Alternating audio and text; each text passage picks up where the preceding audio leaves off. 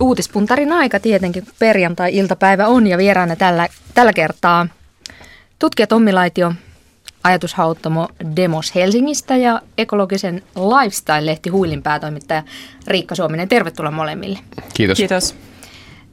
Tommi, sinä olet tehnyt, siis nyt teet tutkijan töitä, olet toiminut toimittajana, kirjoittanut, mutta viime aikoina sinusta on tullut itsestäsikin uutinen, koska sinut valittiin Helsingin nuorisotoimen johtajaksi. Pian sinulla on 400 alaista ja valtava vastuu. Mm, miten julkisuus on sinua tähän mennessä kohdellut? Olet antanut haastatteluja ja kertonut partioharrastuksesta.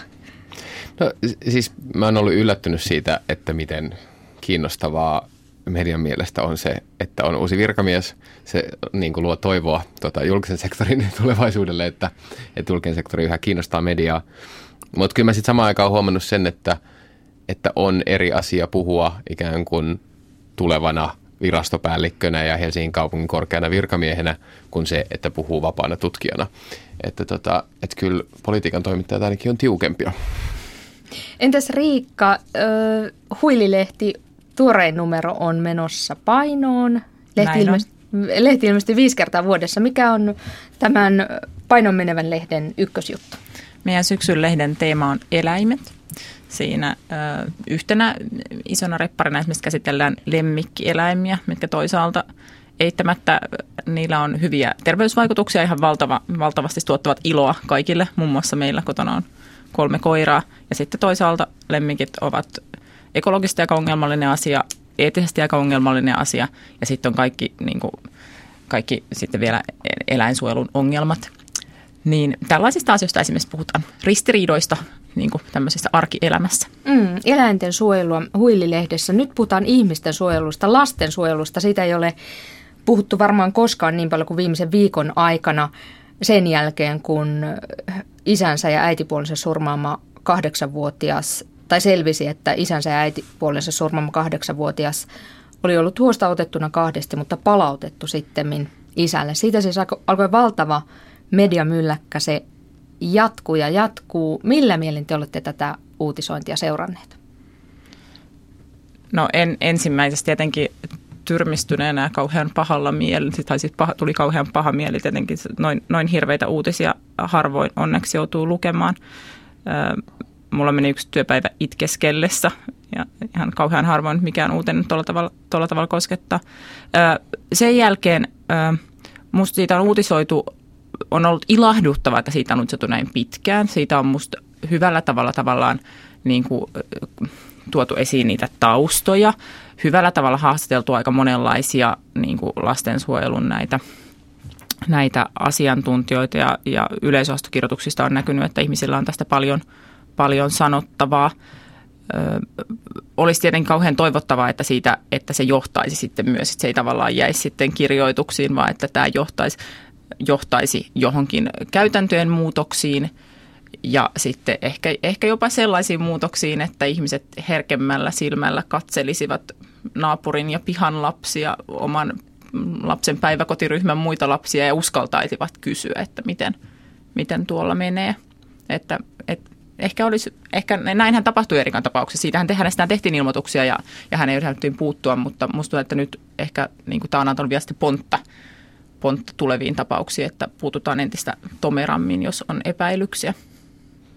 Kyllä, kyllä se muakin on kylmännyt jotenkin se, että, että semmoinen niin kuin, en mä ehkä puhuisi niin kuin, me, niin kuin, eikä pahuus ei ole oikea sana, mutta semmoinen niin kuin vääryys ja, ja miten niin kuin, miksi, miksi maailma tuo, toimii tuolla tavalla. Että kyllä huomaa, että se päällimmäinen reaktio on ollut hyvin emotionaalinen ja kyllähän sen on huomannut myös esimerkiksi sosiaalisessa mediassa, että ihmisillä on tosi, tosi tunteet pinnassa ja, ja niin kuin jopa aika välillä vähän vaarallisen pinnassa.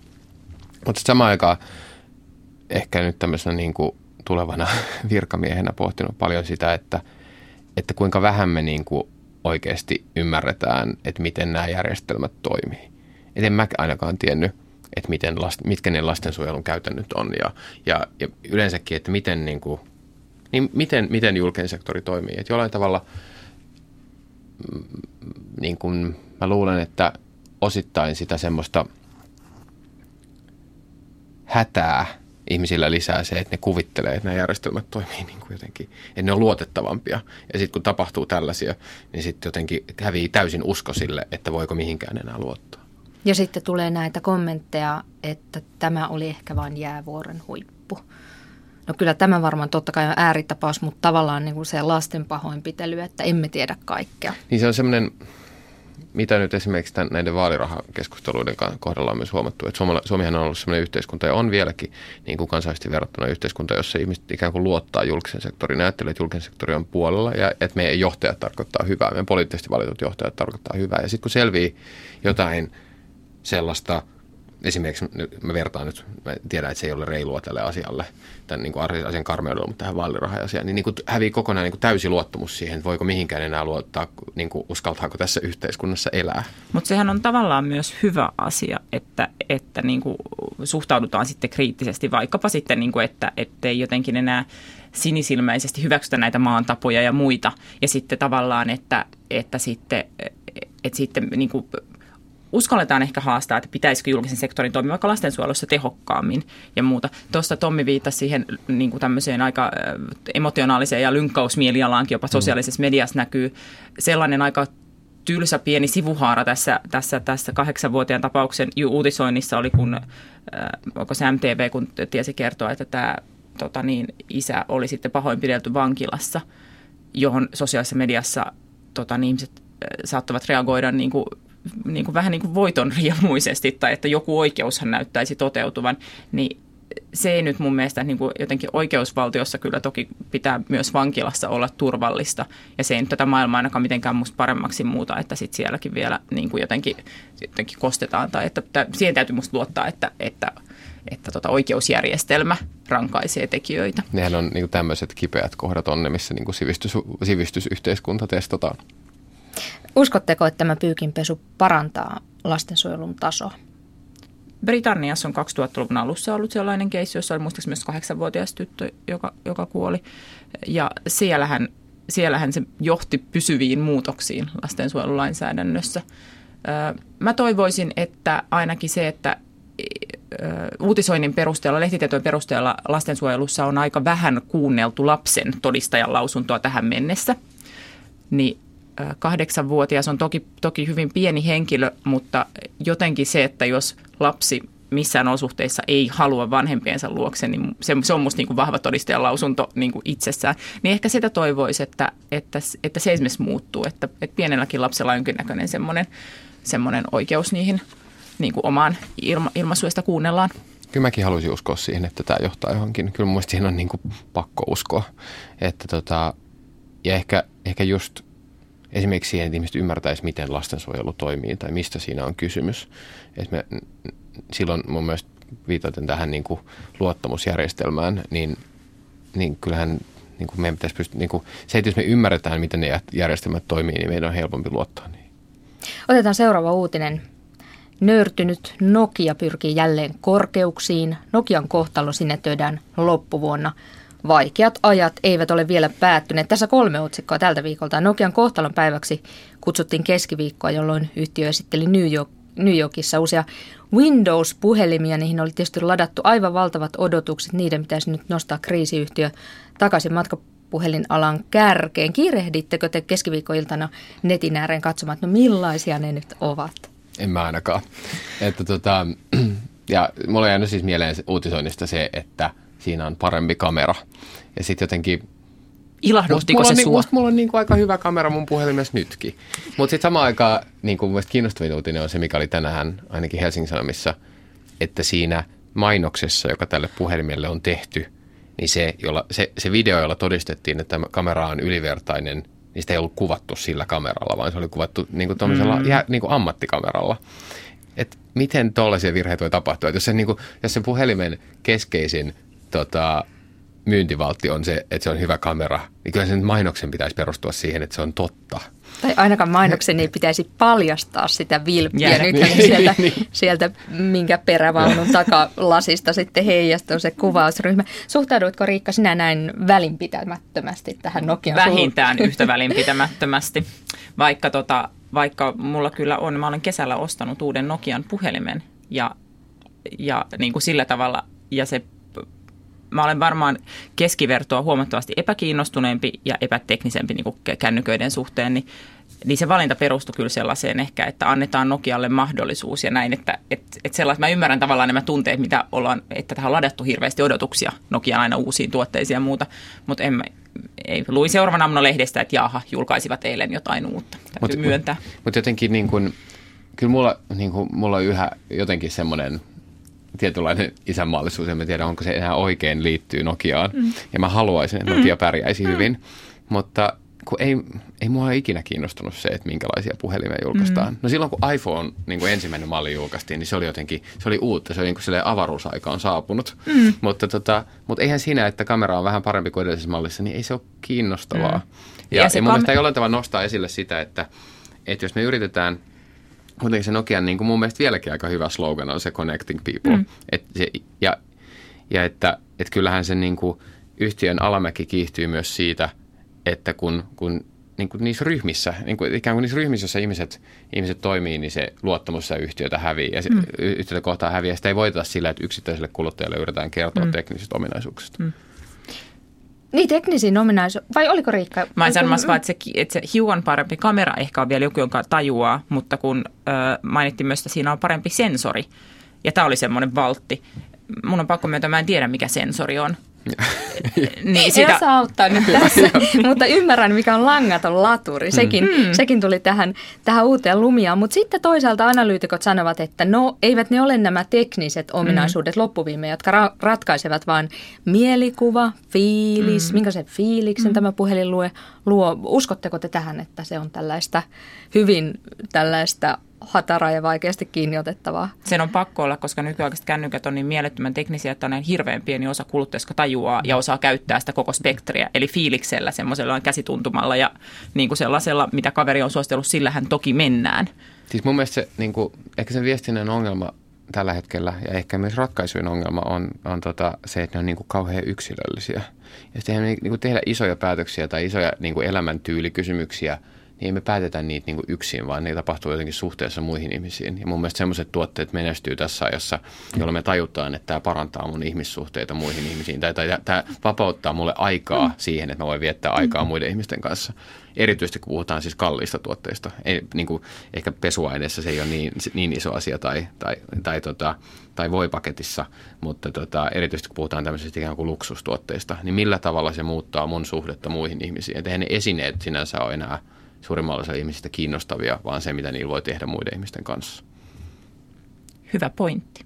Mutta siis uskotteko te siihen, että, että ihmiset haluavat jotenkin, kun he ostavat sen puhelimen, niin tuntea itsensä joksikin dynaamiseksi edelläkävijäksi tai rennoksi elämäntaiteilijaksi ja että he uskovat, että tämä puhelin tukee jotakin heidän identiteetissään. Haluaisikohan nuoriso Tommi nuorison asiantuntijana. Mä, mä, mä oon kuukauden päästä nuorison asiantuntija. Mutta tota, tota, en mä, mä en usko, niin kuin, semmoinen, mihin mä ainakin törmännyt työssä on se, että, että ihmiset suhtautuu yhä penseemmin siihen, että joku yritys kertoo niille, minkälaisia identiteettejä sinä rakennat tällä tuotteella – Siis että, että esimerkiksi se, että jos meille kerrot niin suklaayrittäjä tai valmistaja kertoo meille, että sinä ansaitset nyt hemmotteluhetken, niin että kuka se firma on kertomaan mm. mulle, että mä ansaitsen. Mä päätän silloin, koska mä ansaitsen. Kyllä mä pystyn ohjaamaan mun omaa elämää. Että kyllähän ne viestit pitäisi pystyä rakentamaan sellaisella tavalla, että ihminen kokee, että, että tämä niin kuin vahvistaa mun kykyä ohjata mun omaa elämää muiden ihmisten kanssa, eikä niin, että nyt mä ostan tuommoisen niin kuin vähän kuuliman identiteetin itselleni. Sitten on niin kuin jotenkin ää, tota sellainen, että, että mulla on sellainen olo niin just täältä tuoreena uuden Lumia Nokian omistajana, että jossain kaukana on Steven Elop, jota mä en yhtään epäile, etteikö hän sydämensä pohjasta halua, että mä rakastaisin mun puhelinta. Sitten on minä, joka osaan käyttää vähän ahkeasti sen puhelimen toimintoja. Sitten se meni aika nopeasti, meni rikki. Sitten mä vein sen korjattavaksi. Se kesti viikon ja se lainapuhelin, joka mulle sieltä maksua vastaan annettiin, niin se oli myös rikki. Niin tämä ei niinku varmaan ole niinku se, mitä, tämä ole varmaan se fiilis, mitä on haettu. Ja siinä on ihana väri ja siinä on kaikkea tällaista. Mutta sitten on se niinku, mä en pystynyt sitten viikkoon soittaa niille mun niinku puhelin osoitekirjassa oleville tyypeille, koska se puhelin oli huollossa. Mm-hmm. Nokia disconnecting people. no niin. Tota, mites kun te tosiaan varsin välinpitämättömästi nyt vaikutatte suhtautuvan tähän asiaan, niin teistä varmaan tämä Nokia-uutisointi meni överiksi vai pidättekö, että se oli määrällisesti aivan Mä en suhtaudu välinpitämättömästi niin kuin Nokiaan, koska sen merkitys Suomen kansantaloudella on valtava. Siis että, Se ei ole valtava, se on alle prosentti tällä hetkellä Okei. bruttokansantuotteesta. Mutta on Mutta on paljon. se paljon, on se paljon. Mm. ja, ja kyllä Henkinen merkitys on vielä henkinen isompi. merkitys on paljon isompi, mutta, mutta mä suhtaudun välinpitämättömästi niin kuin tuotelanseerauksiin. Tuotelanseeraukset ei mua kiinnosta. Eli Eli sitten niin, onko se tuote ei ole niin kuin nyt myynnissä. Se tuote on siis, se tuotehan on joskus epämääräisen ajan päästä kaupoissa. marraskuussa, tämä on aivan tuore okei. uutinen, huomasin kahden aikaan tuli Reutersilta Okei, sähke, että marraskuussa Okei. Euroopassa. Ai, mä en, mä en tajunnutkaan tämmöistä. Että meillä niin kuin nostatetaan hirveä. Me, mm. Meidän pitäisi niin kuin innostua ja pitää se innostus yllä kaksi kuukautta, Joo. Joka on tosi Ja myös säästää aika. rahaa, koska ne hinnat ei ollut myöskään selvillä. Että kannattaa pistää epämääräinen summa rahaa jemmaan. Mitä muuten pidätte kielikuvasta ekosysteemien taistelu? Sitäkin on tässä yhteydessä käytetty, siis Windows-käyttöjärjestelmää Androidin ja Applen välillä. Kyllä mä, kyllä mä pidän siitä. Tota, mm, mä oon itse pohtinut paljon sitä, että, että niin kuin, mä oon kuitenkin käytän niitä niin kuin omenatuotteita itse paljon, eli Apple-tuotteita ja, ja niin kuin, että omistaks mä ne tuotteet, kun mä en niin kuin taju, miten ne toimii ja mun ei ole mahdollisuus avata niitä, mä en pysty korjaamaan niitä itse. Siis sehän on, sehän on niin kuin suljetuimpia mahdollisia järjestelmiä, jossa niin kuin, jossa kun se hajoaa, niin mun pitää lähettää sinne valmistajalle. Musta, kun sitten, että niin kuin, kyllä mä jotenkin haluaisin tu, niin kuin jotenkin ideologisesti tukea sellaisia järjestelmiä, jotka perustuu siihen ajatukseen, että me pystytään, mä pystyn korjaamaan niitä. Mun niitä, sitä ei ole päätty etukäteen, että kuka tämän, to, tämän tuotteen tulevaisuudesta saa mun puolesta päättää. Ja, ja, ja mun mielestä tämä on kiinnostava niin kuin tämmöinen jotenkin suljettujen ja avoimien järjest- ekosysteemien taistelu. No nyt mennään sille tasolle, että on aika ottaa kolmas uutinen. Siirtyä kokonaan tästä pois. Kansanedustaja laiminlyö herkästi valtuustotyötä. Näin kertoo Ylen uutinen tällä, viikolla, tällä viikolla. Ja tosiaan on niin, että 200 kansanedustajasta 137 on ehdokkaana lokakuun lopun kuntavaaleissa. Onko se teistä hyvä vai huono asia? Se on musta hirmu kummallista. Sitä ehkä vähän selittää se, että puolueen on ollut vaikea rekrytoida kuntavaalilistoille ihmisiä. Siellä on siis vajetta. Varmaan ehkä osa kansanedustajia on ajatellut, että puolueen uskollen soturina minä asetun tänne, näytän hyvää esimerkkiä, täytän vähän osaltani tätä kuntavaalilistaa. Kansanedustajan työ on mun ymmärtääkseni erittäin aikaa viepää, vaatii perehtymistä kauhean moniin asioihin. Oudointa kaikesta, että joukossa on kansanedustajia lisäksi myös kansanedustajia, jotka ovat sekä ministereitä että puolueensa puheenjohtajia. Ja jos Helsingistä jo kaupunginvaltuutetun työ on kuitenkin vaatii perehtymistä isoihin asioihin ja siellä päätetään tosi isoista rahoista ja muuta. Mun mielestä se on hirmu erikoista. Mä haluaisin, että politiikka toimisi jatkossa enemmän semmoisella tavalla, että siihen pystyy osallistumaan myös ihmiset, jotka elää niin kuin ruuhkavuosia tai on yksityisen sektorin mm. töissä. Että politiikkaan osallistuminen ei vaatisi julkisen sektorin työpaikkaa tai ei vaatisi valmista varallisuutta. Ja me ollaan, me ollaan ikään kuin lipsuttu ehkä kohti semmoista ajatusta, että, että me valitaan niin kuin ammattilaisia mm-hmm. hoitamaan meidän puolesta niitä asioita ja sitten me arvioidaan niitä meidän, meidän päättäjiä sillä perusteella, että onko se tarpeeksi asiantuntevia mm-hmm. sen sijaan, että edustaako ne meitä. Mm-hmm. Mä huomaan siis, kun mä nyt tota, tässä tulevassa työssä itse asiassa vähän nykyisessäkin ollut tekemisistä niin kuin nuorten demokratia kasvatuksen kanssa, niin sitten moni nuori kokee, että et eihän siinä osallistumisessa ole mitään järkeä, kun en mä ole niin kuin semmoinen kuin ne meidän edustajat. Me ollaan, niin kuin kasvu, me ollaan luotu sellainen luokka ihmisiä, jotka, joiden me ajatellaan, että tommosia, niin kuin, että pitää olla jotenkin erityislaatuinen ihminen, jotta sä pystyt edustamaan ja ole, olemaan mukana päätöksenteossa. Ja että se on elinikäinen. Mm. Ja tähän vahvistuu, jos sanotaan, että kunnat kasvaa, jos ei siis järjestelmiä muuteta jollain tavalla, että, että politiikasta tulee ammatti. Ja, ja tota, kyllähän niin kuin kunnallisdemokratian vahvuus aikaisemmin on ollut se, että merkittävä osa ihmisiä kunnassa on tuntenut jonkun, joka osallistuu siihen päätöksentekoon. Mm. Se on sellainen kuva, että, että se politiikka ja päätöksenteko ei ole niin kuin mahdollis, niin kuin silleen mahdottoman kaukana minusta. Mutta onko jotenkin niin, että, että onko jotenkin päätöksenteko tai maailma itsessään muuttunut niin semmoiseksi niin kuin tekniseksi ja erityisasiantuntijuutta vaativaksi, että, että tavallinen päivätyössä oleva ihminen niin ei se niin kuin jotenkin koe, että se uskaltaa lähteä sinne, koska sitten siellä käsitellään niin vaikeita asioita. Miettii, kun on keskustellut tuttavien kanssa, jotka on sekä ehkä ekaa kertaa tai toka tai kolmantakin kertaa kunnallisvaaliehdokkaan tai miettinyt, menisivätkö sinne, niin kyllä se kynnys tavallaan asettaa itsensä ehdolle. Se on aika pelottavaa mennä sinne vaalikojulle kaatamaan teetä ja juttelemaan ihmisten kanssa ekaa kertaa. Ja, ja sitten se tavallaan sitten, että sit julkisuus on aika armotonta. Nykypäivänä pelätään, että mitä jos se, yhtäkkiä mä olenkin sillä tavalla semmoisessa julkisessa asemassa, että, että, mun, niin kuin, että, mun, että mä jotenkin olen julkisuuden armoilla ja muuta. Että, että onko sitten niin, että jotenkin siihen uskaltaa sitten vaan ne, jotka on aika, aika niin kuin jo pitkällä siellä poliittisella uralla. Ja Nahka on parkkiintunut. Mm. Meillä on jollain tavalla niin kuin hämärtynyt se tota, niin kuin kunnallisen tai paikallisen päätöksenteon ja valtakunnallisen päätöksenteon suh, niin kuin ero. Että ne, ne, on niin kuin, ne on aikaisemmin kuitenkin ollut tosi erilaisia järjestelmiä. Mm. Ne on ehkä tullut viime aikoina niin jotenkin lähemmäksi mm. toisiaan. Ja niitä ajatellaan toimivan samalla logiikalla. Mutta eikö toisaalta ole, siis tässä, tässä Yle Uutisten ö, uutisessa niin on haastateltu valtiopin emeritusprofessori Heikki Paloheimo. Hän sanoi, että kun kansanedustajan aika ei tahdo riittää niihin oman kunnan asioihin, eikä häntä joissain tapauksissa näy valtuustosalissa koskaan, niin voidaan kysyä, että onko äänestäjää petkutettu. No se on yksi pointti, mutta sitten toisaalta eikö voi ajatella, että, että kansanedustajalle, jos hän edes silloin tällöin ehtii sinne kunnanvaltuuston tai kaupunginvaltuuston kokoukseen, niin että hänelle olisi hyvin edullista tietää, mitä ne sellaiset budjettipäätökset tarkoittavat oman kunnan koulusta, tai että et ikään kuin se tuntuma siihen arkeen säilyisi, miten toimii terveysasema. Sitä tietenkin toivoisi, että kansanedustaja eläisi myös sillä tavalla aika normaalia elämää, vaikka ihan joskus ihan potilaanakin joutuisi sinne terveys- tai niin kuin, niin kuin pääsisi terveysasemalle tai sillä tavalla, että voihan sitä niin kuin arkea toki havainnoida, että et, et, niin kuin, et, tavallisena kansalaisena sitäkin toivoisi, että, että poliitikot eivät olisi mitään omaa rotuaan jossain kauhean korkealla pois arjesta. Se on aika harvinaista, että ihminen pystyy, niin kuin kansainvälisesti harvinaista, että ihminen pystyy toimimaan politiikassa usealla tasolla samaan aikaan.